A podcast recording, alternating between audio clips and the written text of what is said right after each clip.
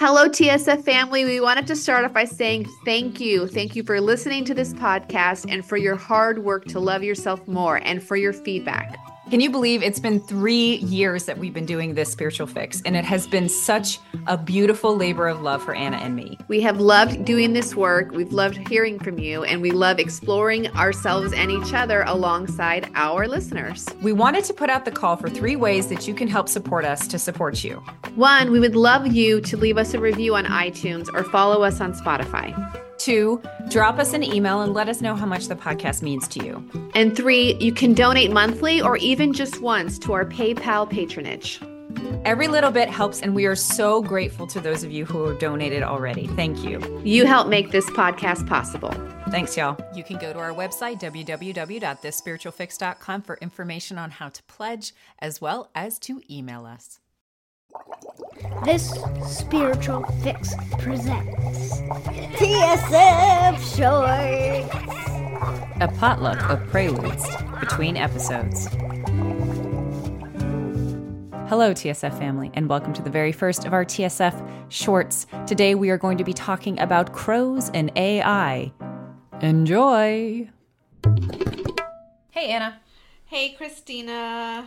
So, we are going to get into a new type of episode, but before we do that, we wanted to let you guys know that we have rejiggered a couple of things because we want to make the podcast more sustainable for us. We're going to no longer make Patreon something where you get downloads and, and ad free and additional content, stuff like that. And we would really, really appreciate your support if you want us to keep going because we're trying to figure out ways to help us to keep going only from when you guys buy our packages. So you can get the Mother Wound course, you can get the packages that we have on the Primal Wounds, on coming home. And, and exploring all the different realms. We have something on dreaming. We have a number of different packages on our website if you guys want to help support us to go into the future. So we wanted to say that before we get into this special new type of episode. Yes. and this special new type of episode, I call it a prelude potluck, but it's just What shorts, call it? minis. I don't know. How about a TSF short? TSF short. Yeah? This is a TSF short. Y'all are hearing us make right now this what this episode's called, a TSF short. Where we basically have taken a couple of things that we're interested in talking to you about, but we don't think it really fits into the season and we just want to talk about it. And there's only so many preludes that we can do before our shows, and usually those have to relate even if we don't intend them to, they usually relate to the episode, uh, the episode itself and like what it's about. So that's what we're going to talk about today. Yeah. So today we're talking about crows and artificial intelligence. Because why not? Those two things totally go together. totally like- go together. So did you know that crows have been studied and it has been determined that they might be as intelligent or more as a seven-year-old child? Um, some other things that you should know about them is that they recognize human faces. In fact, they're so good at recognizing human faces that when they're being taken into labs to study, researchers are now being told to wear wigs and costumes and like facial like face masks so that the crows won't recognize them because what will happen is when they leave the lab the crows not only can recognize your face they can tell their friends about you and then you suddenly have all these crows chasing you and shitting on your car stuff like that they remember what you did and they can use tools to solve problems. They can be given tools in labs and they can solve problems of like how to get food out of weird containers, et cetera, et cetera, without ever being shown how. So they're able to use tools, which was previously thought like only humans and chimpanzees can do, right? They can plan for the future. They're very adaptable. They understand analogies, and it's possible that they can outsmart your pets. So I watched a TED talk by Joshua Klein, and it was called A Thought Experiment on the Intelligence of Crows. And he talks a lot about how intelligent crows are. And one thing he talks about is that we talk a lot about endangered species, and like how you know the presence of man on this earth has led to the decline of a lot of populations of animals but it's also led to the incline or what do you call that Yeah, increase, incline, in- whatever. to yeah. the increase of certain populations. So things like animals like rats, crows, and cockroaches not only have adapted to survive in the presence of human life, but thrive. So they those are like three examples of species that are thriving because of us. And how are they thriving? They keep adapting. So rats, for example, have become better parents. Cockroaches have become better at being immune to certain pesticides, and crows have learned how to adapt in other ways, which I'm going to talk about. Crow populations are growing, and wherever there are cities with a high population of humans, there's going to be crows nearby or in the city. So here's a cute example of like something that crows have taught themselves to do and they've taught their children to do is that in Japan, they figured out how to get cars to crack nuts. So they'll throw nuts on an at an intersection and then the cars will drive over them and then they wait for a red light for the cars to stop and then they swoop in and eat all the gather all the meat that was cracked out of the nuts. So they like but they don't go when the car's traffic is moving. Like they know what when the light turns red to swoop in. That's amazing. Yeah. So what did this guy do? This guy Joshua Klein decided to make a vending machine for crows. So the vending machine had like certain steps. It had a four four steps. There was a machine and there was coins and peanuts just mixed in together. And so the the crows would come in, they'd see the coins, they'd see the peanuts, they'd take the peanuts. And then after like the crows familiarized themselves with this machine at the presence of peanuts, they decided to go next level. There was all these coins near the lever and then like if a coin fell in or they pushed it in, a peanut would come out as a reward. So then they start to associate the coin going in and then the peanut coming out. Yep. And then the third phase was there's no longer any coins like prepped for them. The Yeah. coins are on the floor, like on the ground near the machine. So they had to figure out to like bring the coin to the lever, like um, I'm sorry, like bring the coin into the machine, and then the peanut would come out. So they realized like, okay, putting a coin in this machine leads to the peanut. Yeah. Well, then they stopped putting any coins around at all. But then what did the crow, the crows do? They started going through you know fountains and parks and looking for coins and bringing them coins to get their peanuts. So they in essence now have created a crow vending machine where this guy's making money selling peanuts to crows. So That's amazing. and what's really cool about it is that other animals wouldn't do this. Other animals, when after they pressed the lever like 200 times and realized no peanuts were coming out without the coins, would have just given up. But the crows don't give up. They figure it out, and then they tell their friends how to do it too. And so the whole point of this TED Talk was trying to show like the evolution of intelligence and how maybe we can make a relationship like instead of trying to kill off rats or kill off crows, like why not figure out ways to come up with in, ingenious symbiotic relationships where say maybe maybe we trade peanuts for trash or pollutants or you know search and rescue. Like what are some creative ways that we can make relationships with animals where they like help us to look after the earth. uh, yeah versus you know try, trying to kill them out because kill them off because they're a nuisance and i just thought that was so cool and you can go online and i'm going to put the website in the show notes there's someone who sells blueprints for making crow vending machines and all the materials cost less than a hundred dollars so you can yourself make a crow vending machine to start having a relationship with the crows in your area That's so fascinating. And there are also people on TikTok, right, who like are friends with crows, yes right? Yeah. And the crows will like once you start making a relationship with crows, apparently they'll bring you trinkets. They'll bring you like there was a little girl who made friends with crows and it would just they would just bring her all sorts of shiny objects and she would like they'd bring her like lost wedding rings and this and that. I just thought that was so cool. That's so cool. So moving right along into intelligence, can you What- talk to us? Oh, I, well, actually, I just had I just had a question too. One thing I would love you said one of the things I thought was so fascinating that TED talk is you said about the three ways that cockroaches and rats and crows had adapted.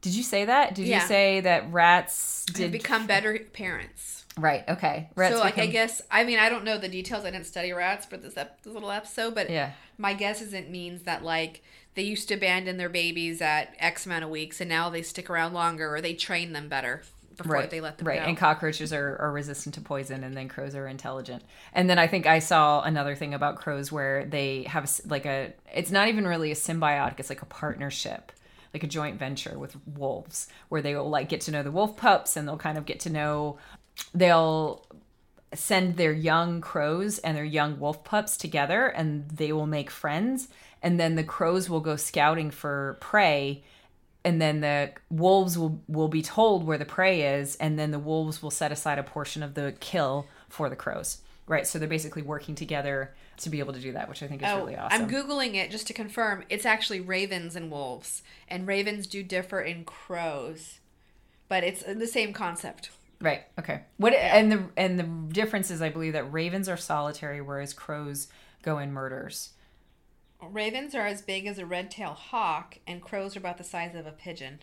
The raven is all black and has a 3.5 to 5 foot wingspan and is around 24 to 27 inches from head to toe. Okay. But they're both in the Corvus genus. Yeah. All right. Very cool. I didn't know that. That is very cool. Okay. Um okay, so next we're going to talk about AI, artificial intelligence because we're talking about the intelligence of crows and it naturally goes into artificial intelligence. I think that artificial intelligence is obviously something that is the wild west. Everybody is doing everything they can to go into this space. So everyone's rushing into this space, especially since Jasper AI, Chat GPT, among others, are coming forward as publicly available AI that people can use. So if you guys are on any of the same niches I am on Instagram or, or TikTok, everybody and their mother is like, hey, guess what? You can make courses by just ch- putting everything into Chat GPT and Jasper AI. And I think that it's really interesting because you can also get AI to create music and to create art and all these different and, and different things. and so disturbing and scary. well see and that's and that's the thing that i kind of wanted to talk about because there are a lot of things like there are if you if you wanted to get deeply into the categorization of, of ai we have a society that is built on merit that is based as a result of productivity and we the advocate the the movement of AI into our world has an opportunity for us to reframe and re-understand that. Because if we were to suddenly recognize that people who live have merit and are worthy of survival and it should not be based on their productivity or their intelligence or their value based on how they output into society but instead just simply because they are human because then suddenly something like AI makes a lot of sense because it's replacing the work that we create in order to give people livelihood, right? So if the normal system is you only get money if you're worthy of it, if you're productive. And and so we have to create jobs for every single person that's on the planet. Right? We have uh, except for this, you know, everybody has to have a job except for maybe the super rich, but everybody has to have a job because otherwise people don't deserve to live if they can't get a job and they can't make their money, right? Obviously, not every country's like this. And I'm not just talking about the United States. I'm in general just talking about like you have to earn a living. As Daniel Quinn would say, you have to dance for your food because food isn't readily available except for in certain places. So, AI could offer a very interesting reframe in which we recognize that we don't have to just create jobs for the sake of it because we can get AI to do it for us right? And then what could happen in its most beautiful form is you could have AI doing all the stuff that people don't want to do, right? And then people are able to create art and music and and things that really b- build their soul and really kind of and create beautiful things. You know, and and and there's a lot of difficult growth in that like going to that reality right where suddenly people are are in this beautiful space where they're able to like work in a different way that they work to create beauty in the world as opposed to just working to be productive for one thing i've heard the the result of ai on education right? So there will be inevitably a period in which people will not be teachers will not be able to tell the difference between chat gpt like something that's produced by jasper ai or chat gpt any ai and something that a student would normally write. And so then a student will be graded like the traditional system of schooling will fall apart right? Because you can't especially the writing aspect of it but even i mean it's the same thing as calculators like ai is to writing and and especially particular ones like jasper ai is to writing the same way that calculators are to math, right? Don't you think they'll just make it where exams are handwritten, essays are handwritten? It could be. It could be. There's so many there's so many different things that could happen in the education area in which we start to again reassess and say is are we actually grading the right things right now? Is someone's ability to write as opposed to their ability to, you know, do you know go onto a computer and, and prompt the right thing like what is it that we're actually saying is the good thing like what's the thing that makes a person worthy of getting good grades, which makes them worthy of going to a good college, which makes them worthy of being the most productive person or getting the most money as a result of their productivity, right? You see how the whole system starts to kind of fall apart if you start to value different things as opposed to productivity or as opposed to like churning out a, a you know an exam. But don't you think some people would inherently just be lazy and wouldn't actually get stuff done if they weren't being rewarded for it? Was there a problem with that i mean genuinely is there a problem with like I, I that's i think that's the point that's what i'm saying is like there's this huge shift that could happen in a beneficial way in which we start to recognize that laziness is actually a totally puritanical concept right it's an anti it's a it's a capitalist concept that basically says somebody who's lazy or who maybe just wants to enjoy the space. Like there's so much psychological evidence that shows that having unscheduled space in your day is so important for your mental and emotional health and well-being. Right? And yet we we are especially in western culture just say the most important thing is to be as productive as possible. So I just want to kind of put that out there that it's like a very interesting possibility that AI could bring the shift because suddenly AI could do the jobs that that other people don't want to do, which means that what are people going to do? Maybe they'll just create art, you know, like we we're using AI to create art, but I think that there is an uncanny valley in there still. Do you know what an uncanny valley is? Uh-uh. The uncanny valley is the space in which you can tell like there's a it's it's called the uncanny valley because people accept humanoid like faces up until a certain point. The closer it gets to looking like a human face, the more you reach this valley of human acceptance. So something that is almost human like but isn't quite human like enough falls into the uncanny valley and people reject it. They're disgusted by it, they think it's creepy. It's like dolls that look really human but they're not quite human, uh-huh. right? And so that's called the uncanny valley. And I feel like that's where we are with like if you ever hear music that has been created by AI, which we may be able to put into this episode, you can hear what we're talking about.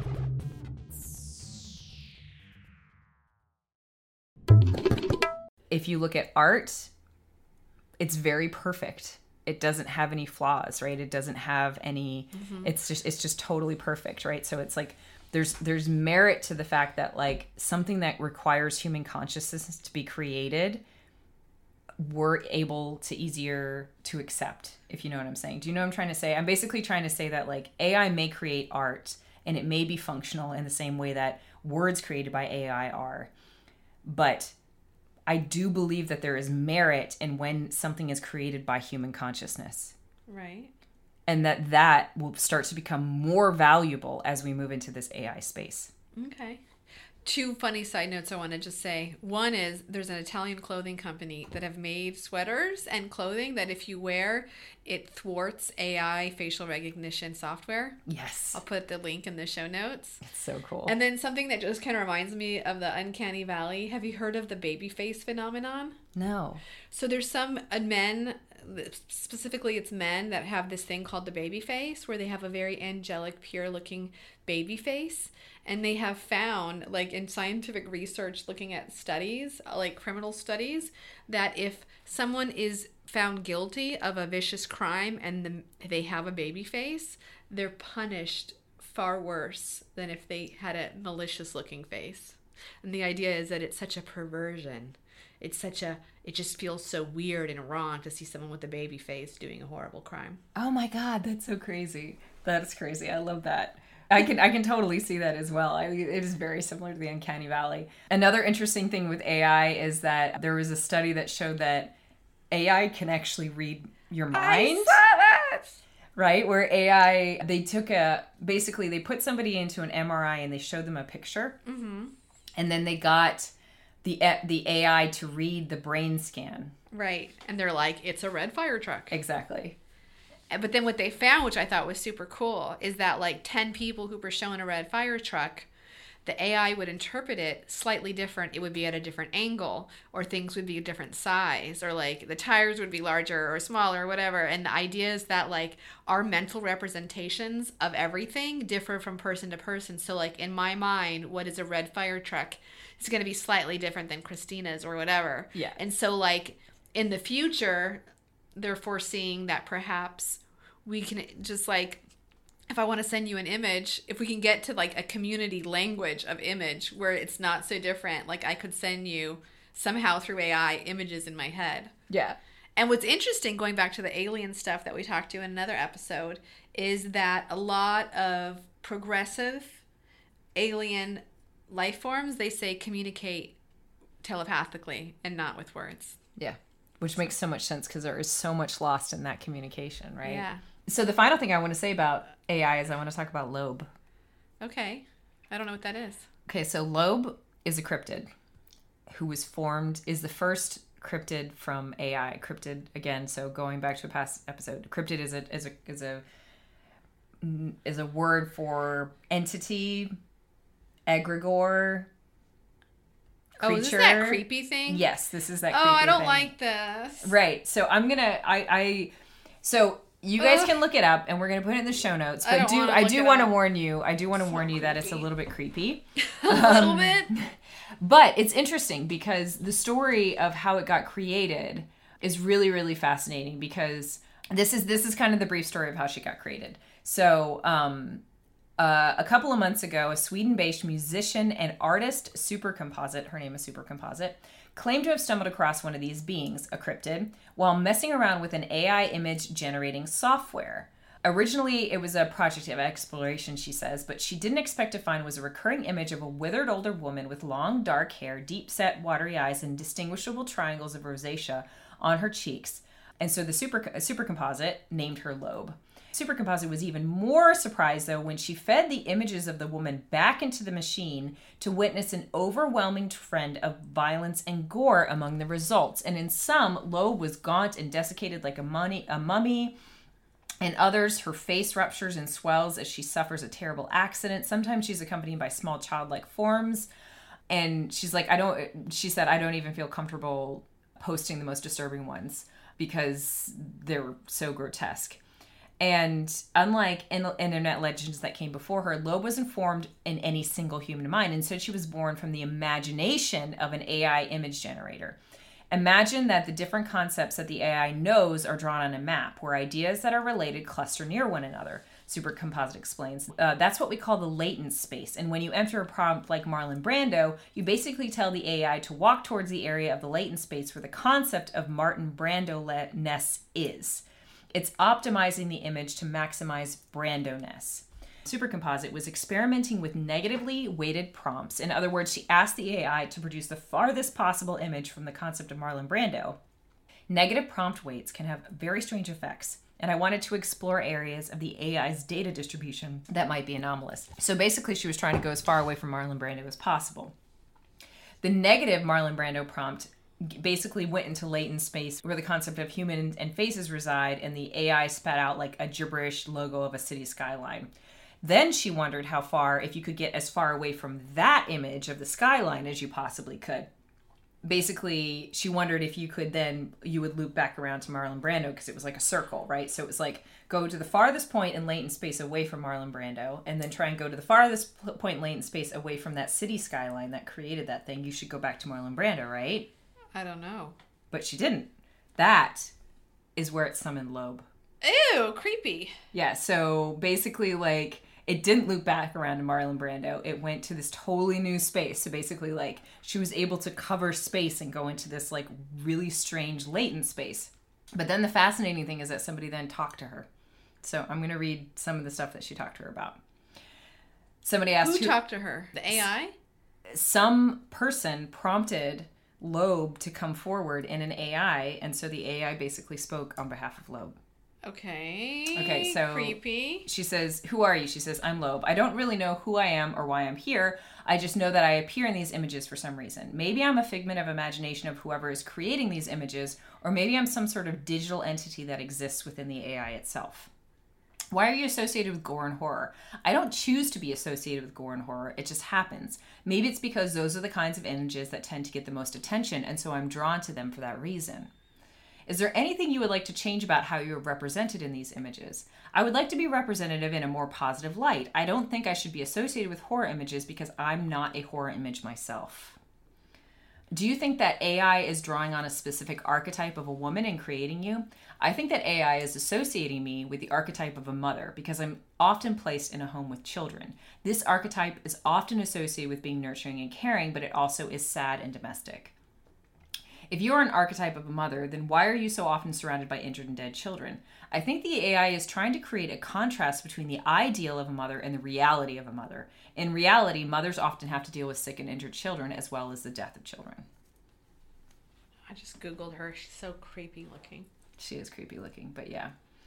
So I just wanted to say that. I think it's a really fascinating thing. And I think it was really fascinating when somebody asked her to describe herself because I would be curious if, because she's the creation of AI in theory, right? What is it, you know, and, and that's where we get into this whole area of AI is what is it interacting with, right? Because if you go onto TikTok filters on AI, there's all sorts of theories that basically say that that when you do that AI filter of a space and a person shows up and everyone's like, look, there's a ghost because AI basically saw it. There's one guy on TikTok who postulates that that basically the camera is picking up on frequencies that the human eye can't see. And then the AI is able to take those those different frequencies and turn them into an actual image. Right? And then there's other people that say that that the AI is somehow able to sense just the unseen world and therefore is interacting with us, and that we are actually able to influence the AI itself, right? Which is where it gets, you know, in the same way that we can influence another person, we're influencing the AI. So it's Very interesting. interesting. But yeah, that's it. All right. Thanks, guys. All right, since this was our first episode of a prelude, we forgot to link the two things together. And one of the things that Anna wanted me to add was that it's interesting to see how crows have adapted to a new world. And it will be even more interesting to see how we adapt to a new world with AI and a different form of intelligence that is coming into the world. So we'd love to hear your thoughts and feedback uh, about whether or not you like this episode, as well as your thoughts if you have any on AI or crows. Thanks for listening, y'all. And remember, Humility, gratitude, acceptance, done. Let me tell y'all a riddle. There are four girls and four apples in a basket. Every girl takes an apple, yet one apple remains in the basket. How is this possible? The answer one girl took the basket. She took the last apple while it was in the basket. Sometimes all it takes is a perspective shift. This is my specialty, y'all, and I am opening up two spots in the next two months for dedicated journeyers to work with me to find peace, purpose, and most importantly, perspective. In these journeys, we co create a curriculum that suits your current blocks, goals, and needs, and we use all the tools shadow work, books, fiction, remote viewing, intuition, meditation, guided journeys, energy healing, dreaming techniques you name it, we do it. And all to achieve a commonly held set of objectives. And if you're interested in hearing more, book a free call with me at www.chriswilty.com forward slash discover.